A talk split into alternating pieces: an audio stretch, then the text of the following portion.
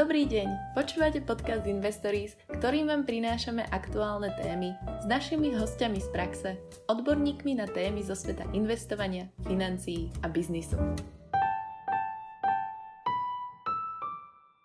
Počúvate podcast Klubu investorov.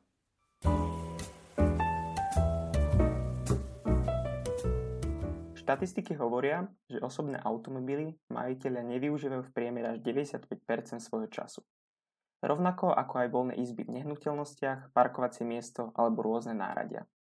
Existuje však možnosť, ako využiť tento čas, kedy si tieto statky nevyužívajú a niekomu ich požičať. Takýmto spôsobom vám dokážu takéto statky generovať príjem. To je podstatou vzdialenej ekonomiky, o ktorej sa budeme dnes rozprávať. Pozvanie do nášho podcastu prijal analytik v inštitúte INES, pán Robert Chovanculiak, ktorý sa venuje fungovaniu verejného sektora, internetovým technológiám a školstvu. Moje meno je Jakub Čižnár a budem vás sprevádzať touto epizódou na tému vzdialená ekonomika v covide. V mene klubu investorov by som vás rád medzi nami privítal, pán Chovanculiak. Dobrý deň. Mohli by ste sa na úvod prosím predstaviť našim poslucháčom? Pracujem ako ekonomický analytik v inštitúte INES. To je taký nezávislý ekonomický think tank, ktorý sa zameriava na hodnotenie verejných politík z toho ekonomického hľadiska. Ja konkrétne, ako ste povedali, sa venujem verejnému sektoru, povedzme, že novým internetovým technológiám a školstvu. A okrem iného som napísal aj knihu Pokrok bez povolenia, ktorá má podnadpis Ako zdieľaná ekonomika, crowdfunding a kryptomeny zmenili svet. A teda tá prvá tretina knihy je práve o zdieľanej, zdieľanej ekonomike a preto, preto som asi tu. Áno, presne tak, preto ste tu. A na úvod by som začal základnou otázkou. Ako by ste definovali zdieľanú ekonomiku a aké sú jej podmienky fungovania? Ja zvyknem hovoriť, že neexistuje zdieľaná definícia zdieľanej ekonomiky, lebo každý má takú trochu svoju definíciu a každý tomu pristupuje trochu inak. Ja by som to rozdelil tak, že existujú ľudia, ktorí sa na to pozerajú tak trochu zúžene oni tvrdia, že zdieľaná ekonomika to sú iba tie platformy, kde ľudia zdieľajú niečo nezištne, nezarába sa na tom, nie sú tam peniaze. Taký typický príklad je couchsurfing, kde ľudia môžu zdieľať svoju izbu alebo postel pre cudzincov, ktorí práve niekde cestujú. A títo ľudia zvyknú aj kritizovať tie platformy zdieľanej ekonomiky, ktoré, ktoré poznáme my všetci, hej, ako Uber, Airbnb a podobne, z ktorých sa stali miliardové platformy, kde sa točia naozaj veľké peniaze, kde sa dá zarábať a ktoré sa podľa týchto ľudí tak keby spreneverili tomu pôvodnému e, zámeru zdieľanej ekonomiky. E, tento názor ja, ja neberiem a taktiež neberiem ani tú druhú e, vetvu ľudí, ktorí si vzdialenú ekonomiku definujú tak príliš široko. Hej. Oni pod vzdialenú ekonomiku v zásade zaradzujú všetko, eh, čo sa deje cez eh, internet, cez platformy. Eh, typickým príkladom sú dnes po celom svete rozhádané kolobežky, ktoré ľudia môžu využívať cez mobilné aplikácie, alebo takýmto spôsobom sa dajú zdieľať automobily, alebo v, v Číne dokonca takto zdieľali, ja neviem, pacie, vaky, e, lopty, dážniky, jednoducho všetko, e, čo sa dalo nejakou firmou masovo nakúpiť, potom nejakým spôsobom rozhodiť po meste a cez aplikáciu nechať ľudí to e, využívať. A toto podľa mňa tiež nie je taká tá práva zdieľaná ekonomika, ktorá podľa mňa je niekde v strede medzi týmito dvoma extrémami a podľa mňa tá zdieľaná ekonomika uh, uh, ako keby je pridaná hodnota aj práve v momente, keď e, začnú ľudia cez mobilné aplikácie využívať svoje spotrebné statky, teda niečo, čo si nakúpili za účelom e, spotreby, teda neviem, napríklad nejakú chatku alebo druhé auto alebo niečo podobné a začali to cez aplikáciu využívať na svoje privyrobenie si. Teda z ekonomického hľadiska sa keby z pasíva, z nejakého spotrebného statku stalo aktívum, ktoré začalo tým ľuďom eh, privyrábať eh, nejaké peniaze a vďaka nemu mohli eh, získavať nejaké, nejaké ďalšie zdroje. Takže podľa mňa zdieľaná ekonomika je ten moment, keď sa z niečoho, čo bolo využívané alebo nevyužívané vôbec, lebo možno, že tí ľudia mali tú prázdnu tú chatku polovicu víkendov do roka, ale vďaka zdieľanej ekonomike začali tú chatku prenajímať nejakým turistom, ktorí okolo cestujú, alebo tí ľudia mali e, druhé auto, ktoré sedelo pred panelákom, e, ako ste povedali, 95% času e, neobsadené a začali po večeroch namiesto toho, aby pozerali nejakú reality show, voziť ľudí po meste ako kvázi taxikári. Takže toto je podľa tá zdieľaná ekonomika, keď v určitom momente sa z toho spotrebného statku vďaka platforme stane aktívum, pomocou ktorého ľudia si privyrábajú. Ako isto viete, je dôležité poznať históriu a ako sa veci tvorili, ako vznikali. Kedy podľa vás začala vznikať e, zdieľaná ekonomika, kde je nejaký e, začiatok vo svete, keď to môžeme takto nejako definovať? Hm. Ono, príchod zdieľanej ekonomiky začal s tzv. webom 2.0, teda s internetom, ktorý už bol do, určit, do určitej miery interaktívny. A možno, že poslucháči, ak sú mladší, tak si ešte nebudú pamätať, že v 90. rokoch vyzeral internet v zásade ako nejaké noviny nahraté na internet. Hej. Boli to v zásade keby nejaké pdf ktoré si ľudia mohli uh, cez internet načítať, ale nemohli tam v zásade nič iné robiť, iba si ich uh, prečítať a preklikavať nebola tam taká tá vysoká interakcia, ako je dnes, že môžeme cez internet e, nie iba četovať, písať si, ale platiť, objednávať, kupovať, predávať a tak ďalej. Takže tuto niekde, uh, asi do takého roku 2007, 2008, 2009 sa datuje príchod e, platform vzdialenej ekonomiky. Vtedy vznikli tie veľké platformy ako Uber, Airbnb a podobne. A taktiež je to spojené aj s príchodom uh, smartfónov, teda s rokom, kedy vznikol prvý iPhone, myslím, že to bolo v roku 2007 alebo 2008. A tieto no, mobilné telefóny taktiež veľmi uľahčili to, že tieto platformy mohli vzniknúť, lebo na to, aby ste mohli si objednávať taxík, tak potrebujete mať uh, cez internet potrebujete mať mobilný telefón, ktorý podporuje ten internet a ktorý umožňuje práve na inštalovanie rôznych aplikácií. Takže toto je obdobie, kedy prišli tieto internetové možnosti zdieľania, ale ja zvyknem hovoriť, že zdieľaná ekonomika tu bola už odjak živa, že ľudia v minulosti podľa mňa zdieľali ešte oveľa viacej, ako zdieľajú dnes. A to z dvoch dôvodov. Ľudia žili v menších spoločenstvách, nejakých dedinkách, usadlostiach, kde sa všetci poznali a zároveň boli výrazne chudobnejší. A tieto dva faktory vplyvali na to, že tí ľudia zdieľali oveľa viacej, ako zdieľajú dnes. Zdieľali nejaké, ja neviem, polnohospodárske eh, stroje, nejaké kravy, ktoré ťahali eh, a s ktorými orali.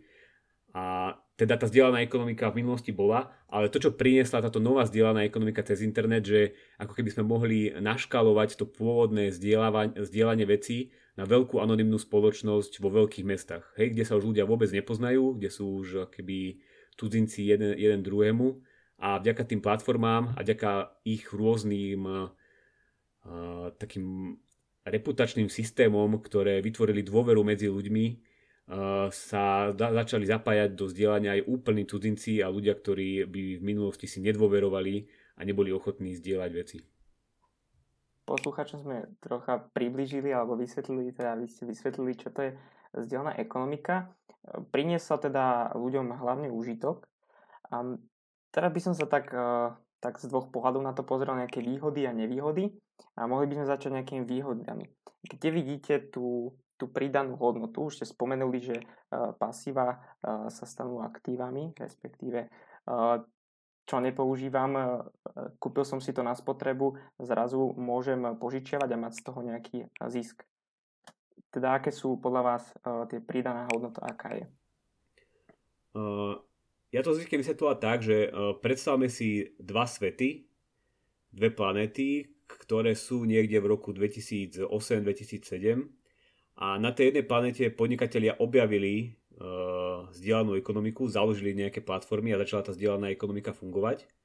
Na tej druhej planete sa toto nestalo a keď si ich porovnáme o 10 rokov neskôr, tak uh, tieto planéty budú v zásade podobné z takého toho fyzikálneho hľadiska, je, že bude tam rovnaké množstvo vyrobených automobilov, domov, bude tam rovnaké množstvo ľudí a tých eh, materiálnych statkov, ktoré vidíme okolo seba, ale v tom svete, kde funguje zdieľaná ekonomika, budú tieto veci lepšie rozložené a lepšie využívané. Že ten práz, tá, tá prázdna chatka, ktorú eh, nevyužívali ľudia polovicu roka, tak bude obsadená nejakými turistami, ktorí tam prišli a ktorí by tam inak neprišli. Možno, že nejaká vrtačka v nejako, nejakej špajze bude uh, zatvorená v tej planete, kde nebola vzdelaná ekonomika, ale na, v tej planete, kde vzdelaná ekonomika je, bude ju niekto držať v ruke a bude s ňou vrtať dieru do steny, pretože cez platformu sa dostala do takéhoto efektívnejšieho využitia. Takže ten rozdiel je v tom, že ako keby efektívnejšie a intenzívnejšie využívame tie veci, tie statky, ktoré máme okolo seba. To je taký pohľad z hora, z hora z tej spoločnosti. Potom je aj pohľad z jednotlivcov, ktorí, ako ste spomínali, si vďaka platforme môžu privyrobiť. A potom je tu pohľad, pohľad zo strany jednotlivcov, ktorí môžu využívať väčšie množstvo služieb. A to sú práve tí zákazníci, napríklad, ja neviem, rôznych z tých aplikácií na taxislužby, ktorí vďaka týmto platformám môžu mať povedzme lacnejší odvoz, alebo môžu sa dostať k odvozu, keď je vysoká špička a bol nedostatok taxíkov. Mladí ľudia možno, že poznajú, ja neviem, v piatok, sobotu večer, ešte pred desiatimi rokmi mohol byť problém dovolať sa taxíka, ale dnes vďaka týmto platformám je to v zásade pár klikov a do pár minút máte automobil vedľa seba a môžete sa odviezť domov. A to vďaka tomu, že tieto platformy aj vďaka svojim tzv. dynamickým cenám dokážu veľmi rýchlo vyrovnávať dopyt a ponuku. Že jednoducho, keď je ten piatok večer, tak oni zvýšia cenu, čo odradí niektorých zákazníkov, ale priláka zase niektorých vodičov, ktorí by inak doma sledovali tú telenovelu alebo nejakú reality show a tí ľudia radšej sadnú do auta a idú voziť ľudí, ktorí potrebujú odviezť, odviezť z mesta.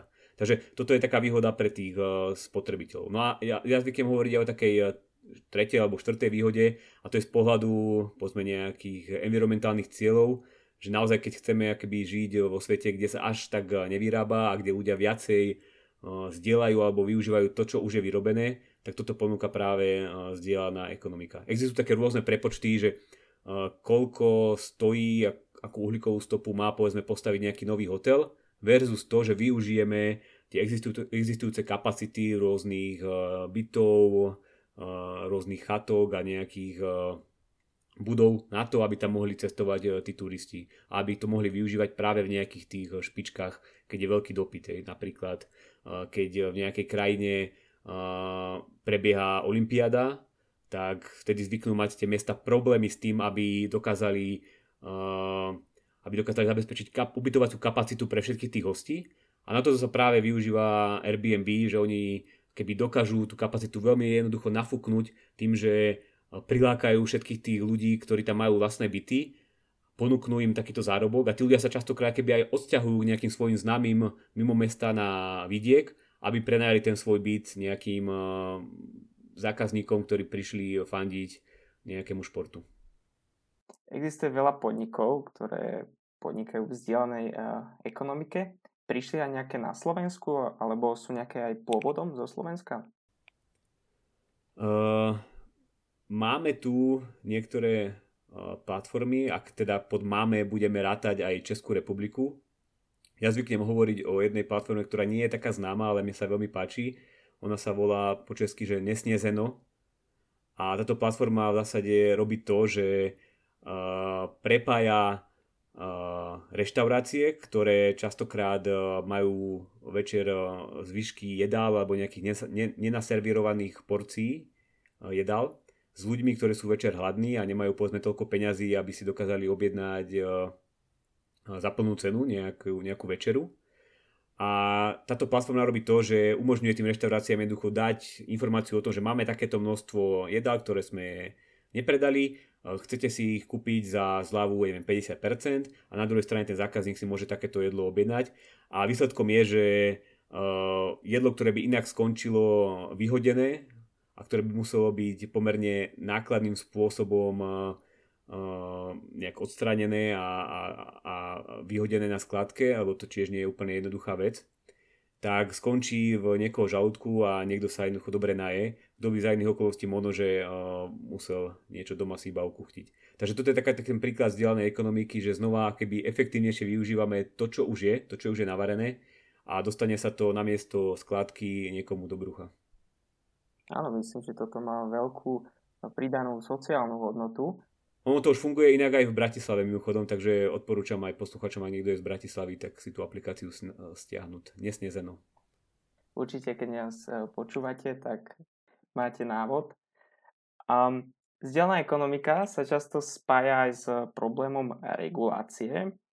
Akým spôsobom sa dá podľa vás regulovať? Narážam na problém napríklad e, s Uberom vo Francúzsku alebo štrajk taxikárov na Slovensku voči Uberu, ktorý Myslím, že v Bratislave to bolo, keď blokovali obchvat e, kvôli, kvôli tomu, že sa im nepáčili e, podmienky, ktorými e, Uber vlastne je na trhu. No toto je taký evergreen pri vzdielanej ekonomike, že tie platformy, ak budeme k sebe úprimní, tak áno, oni neplnili všetky tie regulácie, ktoré sa vzťahujú a vzťahovali na tradičných poskytovateľov. A toto však ja považujem za niečo, čo možno, že z toho právneho hľadiska je také otázne, že je to taká šedá zóna, ale z ekonomického pohľadu to má veľké, veľké benefity. A to z toho dôvodu, že tie regulácie častokrát nie sú nastavené optimálne. Hej, oni vznikajú nejakým politickým procesom, vznikajú častokrát pod tlakom rôznych lobistických skupín a tie regulácie sú povedzme to tak, že keby nejaké zbytočne nabupnané, vytvárajú veľké prekážky vstupu do odvetvia a s tým potom logicky e, prichádzajú vyššie ceny a nižšia kvalita. Videli sme to aj pri práve spomínaných e, taxikárov, pri ktorých e, existuje rozsiahla alebo existovala roz, rozsiahla regulácia, ale vieme, akú povesť a reputáciu mali bratislavskí taxikári, že tá kvalita nebola bohviaka. A teraz tu prišla nejaká platforma, ktorá si nerobila ťažkú hlavu s plnením všetkých tých regulácií, ale priniesla nejaké vlastné ja to nazývam, že súkromné regulácie, ktoré iným spôsobom sa snažili zabezpečiť kvalitnú a bezpečnú službu pre zákazníkov. A očividne na základe toho, ako sa rozhodovali ľudia, ako tú platformu využívali, tak sa zdá, že to robili dobre. Že jednoducho cez tie rôzne reputačné mechanizmy a vďaka tomu, že tam obidve strany toho kontraktu sa navzájom hodnotia, že ten zákazník vie, že keď si objedná taxík, tak v minulosti už ho hodnotil na tej platforme hodnotilo veľké množstvo ľudí.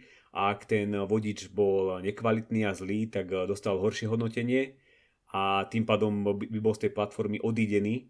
A na druhej strane, čo je možno, že také uh, sa častokrát nezdôrazňuje, ale aj samotní vodiči môžu hodnotiť zákazníkov. A potom títo zákazníci taktiež majú motiváciu sa nesprávať uh, zle k tým vodičom. A to práve využívajú vodiči povedzme, keď uh, jazdia piatok, sobotu večer a keď vozia mladých ľudí, tí niekedy zvyknú vystrájať a potom následne títo zákazníci bývajú aj odpájaní z tých platform a nemôžu ich využívať. A toto je dôležité napríklad aj pre bezpečnosť samotných vodičov, ktorí hlavne v Spojených štátoch amerických patria medzi povolania, ktoré sú veľmi nebezpečné. Hej, tam je väčšia miera alebo väčšia pravdepodobnosť toho, že vás niekto usmrtí, ako v prípade policie. Že Uh, toto je naozaj, a práve z týchto, dô, týchto dôvodov v Amerike medzi taxikármi nájdete predovšetkým mužov, hej, tam akože minimum žien, možno že nejaké 3-4% žien, ale keď si to porovnáte s platformami ako Uber a Lyft, ktoré fungujú v Amerike, tak tam ten podiel žien sa dostáva niekde na 30-40%. Takže to je pre mňa taký akýby signál toho, že tie platformy tú bezpečnosť aj z pohľadu eh, vodičov myslia naozaj vážne a robia to dobre, keďže sa tam neboja eh, jazdiť aj, aj ženy a taktiež to platí aj u nás, že taktiež na platformách vzdielanej ekonomiky nájdete viacej eh, žien vodičiek ako medzi taxikármi. Takže toto je, aby som to tak zhrnul, že tá vzdielaná ekonomika, ona v zásade neobchádza regulácie, ale vytvára si nejaké vlastné. Hej, že ona má vlastný ekosystém rôznych spôsobov, ako zabezpečiť kvalitnú a bezpečnú službu a to je podľa mňa to je to, čo je dôležité. To je to, čo, to, je to, čo tu ide. Nie, aby sme nejak bezľavo plnili všetky regulácie, ktoré sú napísané v nejakých zákonoch, ale ide o to, aby mali zákazníci kvalitnú a bezpečnú službu. A ešte možno, že jeden taký point, že keď tu ten Uber prišiel a začal konkurovať taxikárom, tak podľa mňa on nekonkuroval iba tým samotným taxikárom, ale on tak trochu konkuroval aj ministerstvu hospodárstva, ktoré je práve zodpovedné za vytváranie verejných regulácií v odvetví taxikárov. Lebo oni priniesli tie vlastné regulácie a ukázali to tomu ministerstvu, že pozrite sa, dá sa to robiť aj inak. Robíme to asi dobre, lebo máme veľa zákazníkov a ľudia nás radi využívajú. Tak poďme s tým niečo robiť. A naozaj potom nejaké 2-3 roky potom, ako prišiel tu Uber, tak aj ministerstvo hospodárstva prehodnotilo rôzne tie svoje regulácie a pred dvoma rokmi bola schválená novela regulácií taxikárov a niektoré tie hlúpe regulácie boli odtiaľ vyhodené. Neboli vyhodené úplne všetky, hej, to taxikári neseli dovoliť, ale väčšina tých hlúpých regulácií bola vyhodená. Spomenuli sme si nejaké nevýhody vzdelanej ekonomiky v rámci nejakej potreby a regulácie štátu. Aké sú nejaké možno úskalia tým, že každá minca má dve strany, tak určite sú nejaké nedostatky vzdelanej ekonomiky? No, vzdelaná ekonomika, ako každá ekonomická aktivita, môže mať nejaké negatívne efekty. My ekonomovia to zvykneme nazývať, že negatívne externality. To je situácia, keď dve strany sa na niečom dohodnú a táto ich dohoda, alebo tá, táto nejaká ich zmluva má vplyv na nejakú tretiu stranu, ktorá nie je súčasťou tej dohody. A to som teraz popísal tak abstraktne, nudne, ale môžeme si pod tým predstaviť, ja neviem, že uh, niekto má svoj byt, prenajme ho cez Airbnb a cez to Airbnb si k sebe pozve nejakých uh, turistov a tí turisti zaplatia tomu hostiteľovi, hostiteľ dostane zaplatené, všetci sú spokojní, obidve strany, ale tu je tretia strana a tou tretou stranou sú povedzme susedia toho hostiteľa cez Airbnb a tí možno, že nie sú takí spokojní a tí nie sú súčasťou tej transakcie, ich sa na, nikto na nič nepýta a oni z toho môžu mať naozaj keby negatívne nejaké následky, že proste musia počúvať hlučných turistov alebo im tam turisti chodia hore dole a neviem, nechajú nejaké odpadky alebo nejaký bordel. A toto je vec, ktorá hovorím, nie je uh, výhradne problém vzdielanej ekonomiky. Takéto externality alebo externé efekty existujú vo všetkých činnostiach a sú spôsoby, ako ich riešiť. A čo je dôležité, čo by som chcel zdôrazniť pri tej vzdielanej ekonomike, že vždy je potrebné, aby tie externality riešila tá úroveň verejnej správy, ktorá sa, ktorá sa aj to týka.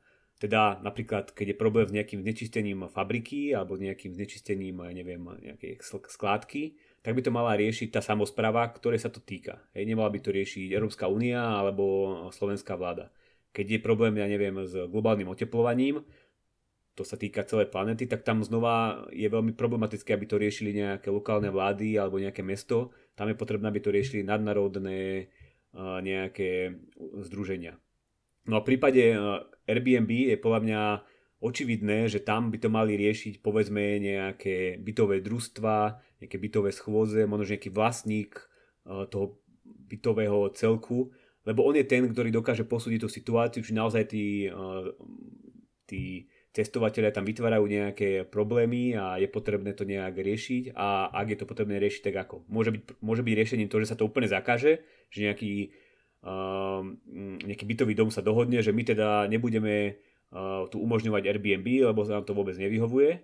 Ale potom môžu byť akoby bytové domy, ktoré sa zhodnú na tom, že tak na tom zarábajú naši členovia, vlastníci bytov a dovolíme to. Takže dôležité je, aby aj tá regulácia vznikala na tej lokálnej úrovni a aby o tom nerozhodovali nejaké parlamenty z Bratislavy, v Bratislave, ale aby o tom rozhodovali tí konkrétni ľudia, ktorých sa to týka. Ďalším takým môžem, neviem, či to môžem nazvať problémom, s ktorým sa vzdelaná ekonomika spája, je zdaňovanie. Teda ako spoločnosti v vzdelanej ekonomike eh, zdaňujú svoje, svoje zisky, svoje príjmy? No to treba rozdeliť na také dve skupiny alebo dve úrovne. Na jednej úrovni uh, sú to tie samotné korporácie, tie veľké spoločnosti, ktoré uh, majú svoje zisky a ktoré častokrát majú svoje sídla v krajinách, kde sú nízke dane ktoré sa nazývajú e, daňové raje.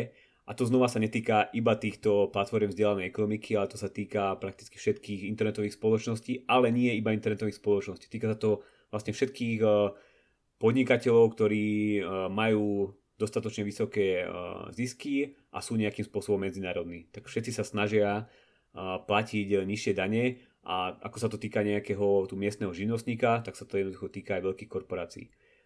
A tuto hovoríme situácia pri vzdialenej ekonomiky úplne totožná ako pri všetkých iných veľkých spoločnostiach. Potom je tu však tá druhá úroveň a tá sa týka toho, ako platia dane samotní poskytovateľia služieb na tej platforme. Hej, teda tam si môžeme predstaviť tých vodičov cez platformu Uber alebo nejakých hostiteľov cez platformu Airbnb.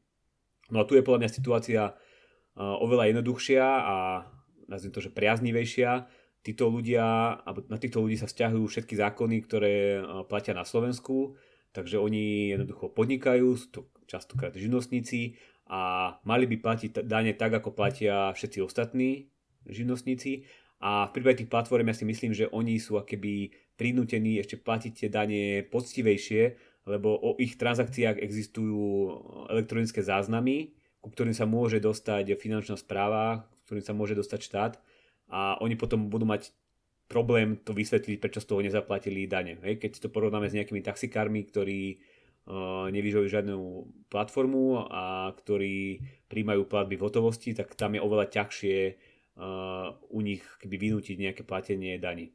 A na tej druhej platforme Airbnb, tak uh, tam je veľmi častý taký jav, že tá platforma sa dohodne s tým štátom alebo jurisdikciou, že tí samotní hostiteľia budú platiť lokálne dane z ubytovania priamo cez tú platformu. Takže takýmto spôsobom platia dane hostiteľia vo Francúzsku, Holandsku, jednoducho po celom svete.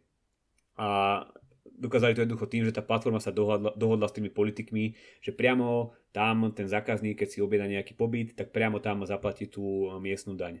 Na Slovensku to zatiaľ takto nefunguje a je to stále na pleciach tých samotných hostiteľov, aby tu daň priznali a aby ju zaplatili. Keď sa teraz pozrieme na vzdialenú ekonomiku z, zo strany štátu, mal by štát preferovať vzdialenú ekonomiku? Ak áno, tak aké kroky by mal podniknúť k nejakej, nejakému lepšiemu fungovaniu? Ja si myslím, že tam by v prvom rade stačilo, keby ju nezakazoval, lebo sme sa o tom rozprávali, že rôzne tie platformy mali veľké problémy keď prišli do nejakej krajiny a nedodržovali všetky tie regulácie, tak politici častokrát reagovali tak, že buď úplne tú platformu zakázali, odpojili, alebo začali veľmi prísne na ňu uplatňovať všetky tie klasické regulácie, ktoré ona logicky nemohla splniť, lebo jej biznis model akoby nezapadal do tých eh, starých škatuliek verejných regulácií. Takže toto by som povedal, že akýby taký prvý krok, hej, že uh, nezakazovať a vytvoriť legislatívu a nejaké regulácie, ktoré umožnia fungovať tým platformám. No a nejaká pozitívna, nejaká pozitívna diskriminácia, že by tie platformy sa nejakým spôsobom dotovali a že by e, ich zvýhoňovali politici, tak to podľa mňa tiež nie je správna cesta, lebo to by tak trochu pokrivilo ten trh a, a tie platformy tiež musia ukázať, že naozaj poskytujú nejaké užitočné a, a kvalitné služby. A to sa najlepšie ukazuje vtedy, keď ten podnikateľ nie je žiadnym spôsobom zvýhodňovaný a musí presvedčiť nie iba uh, politikov, aby mu dali dotácie, ale musí presvedčiť predovšetkým zákazníkov, že uh, za tieto ceny vám poskytnem takúto kvalitnú službu a keď to oni zoberú a keď tí zákazníci využívajú tie služby, tak to je taký najlepší signál, že tie platformy to robia dobre. A keď sa do toho montujú politici, tak, politici, tak tento signál častokrát tak akéby uh, skresľujú a vtedy je ťažko povedať, či tá platforma by mala existovať alebo nie. Teraz by som prešiel na takú pomerne horúcu tému, teda je to COVID-19, sú tu nejaké obavy z tretej vlny, je tu nejaká neistota na trhu, ekonomika po pandémii alebo ešte počas pandémie sa pomerne rýchlo začalo zotavovať. Myslíte si, že má na tom podiel aj vzdelaná ekonomika? No, vzdelaná ekonomika je súčasťou uh, internetu a myslím, že internet nám ukázal, že naozaj rok 2020 bol najlepším rokom pre celosvetovú pandémiu, pretože keby tá pandémia prišla o 5, 10, 15 rokov skôr, tak by sme nemali vybudované všetky tie služby, ktoré dnes na internete fungujú. Možno, že ani tento podcast by sa neuskutočnil, lebo by sme nemali takto prepracovaný Zoom a možnosti nahrávania Takže naozaj nie iba zdieľaná ekonomika, ale všetky internetové služby oni sú ako keby, alebo vyzerajú takým spôsobom, že ako keby posledných 10 rokov nikto nič iné nerobil, iba pripravoval všetky možné aplikácie a programy na to, že príde nejaká celosvetová pandémia a my budeme musieť sedieť doma a nebudeme sa môcť stretať s inými ľuďmi a budeme potrebovať nejakým spôsobom komunikovať, nakupovať, objednávať si uh, večere, obedy, budeme musieť pracovať z domu a tak ďalej a tak ďalej. A toto všetko naozaj fungovalo počas pandémie a stále funguje pomerne hladko. Že ja to nazývam až taký akýby 7 alebo 8 diel sveta, že ten internet jednoducho nepadol a vydržal, pretože posluchači si to možno, že už nepamätajú, ja som taký pamätník, rád sa pozerám tak do, do minulosti.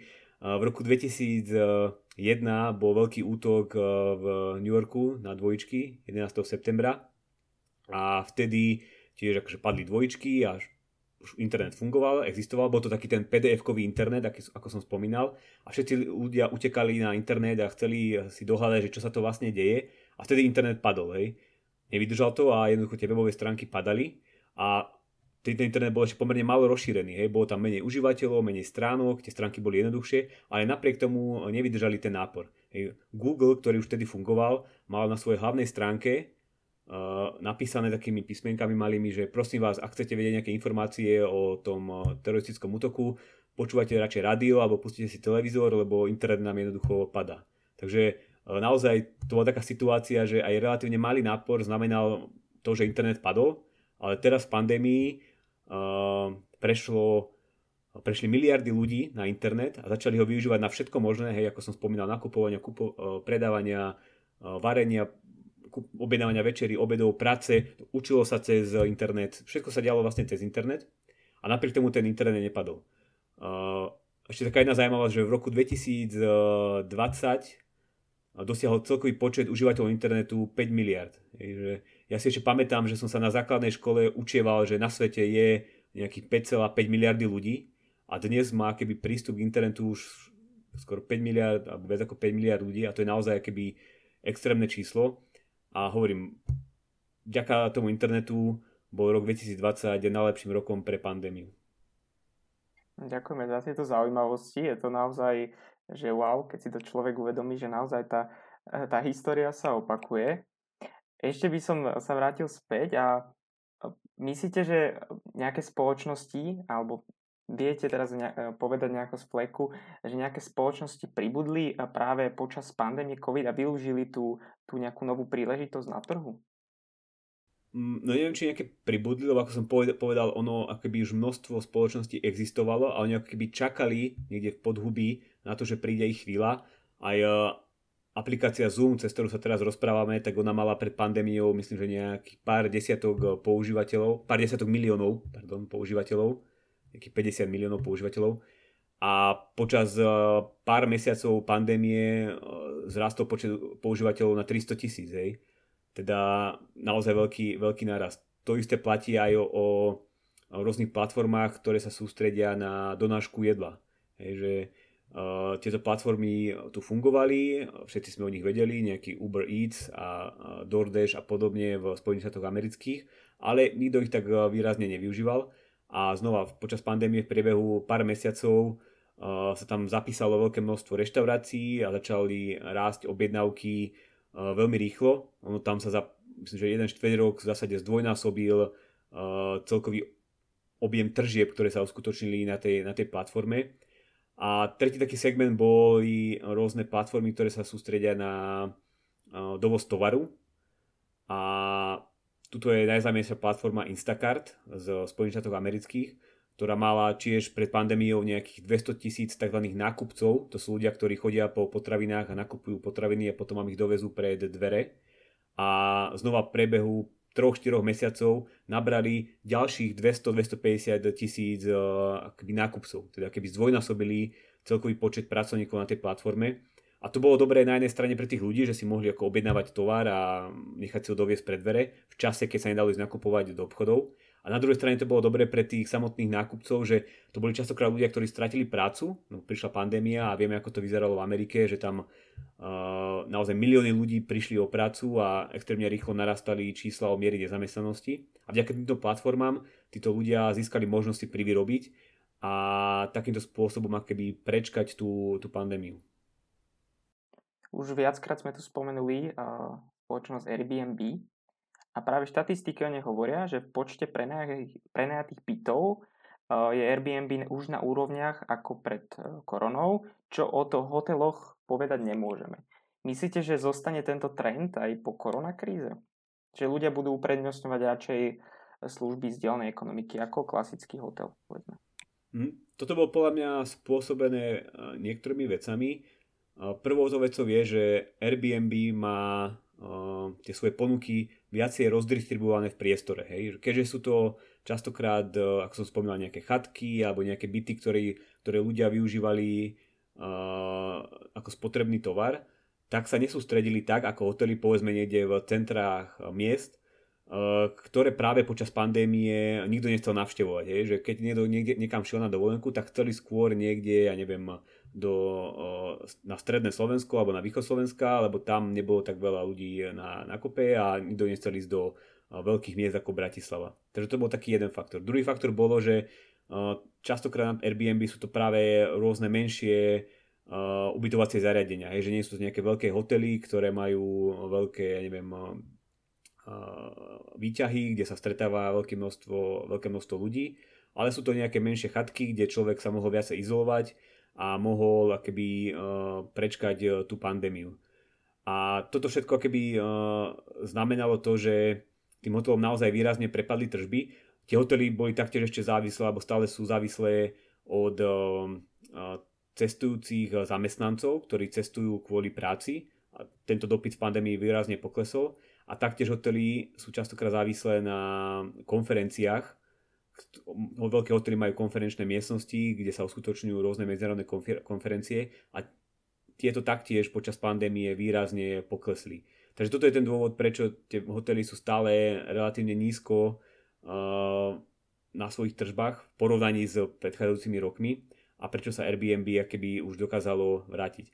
No a či sa to v budúcnosti akoby vyrovná a tie hotely sa vrátia na pôvodné úrovne, to je akože ťažká otázka, ale presne to akoby závisí od toho, čo som hovoril, že na jednej strane, či sa, vráti, či sa vrátia tí uh, zamestnanci, ktorí budú cestovať kvôli práci do iných krajín, teda tento dopyt, a na druhej strane, či sa vráti uh, ten konferenčný biznis, či znova sa budú realizovať rôzne veľké konferencie, kde budú cestovať, ja neviem, stovky, tisícky ľudí, uh, aby sa stretli a odprezentovali nejaké, ja neviem, štúdie alebo podobné veci, alebo sa toto bude už skôr diať práve cez takéto platformy a aplikácie ako je Zoom.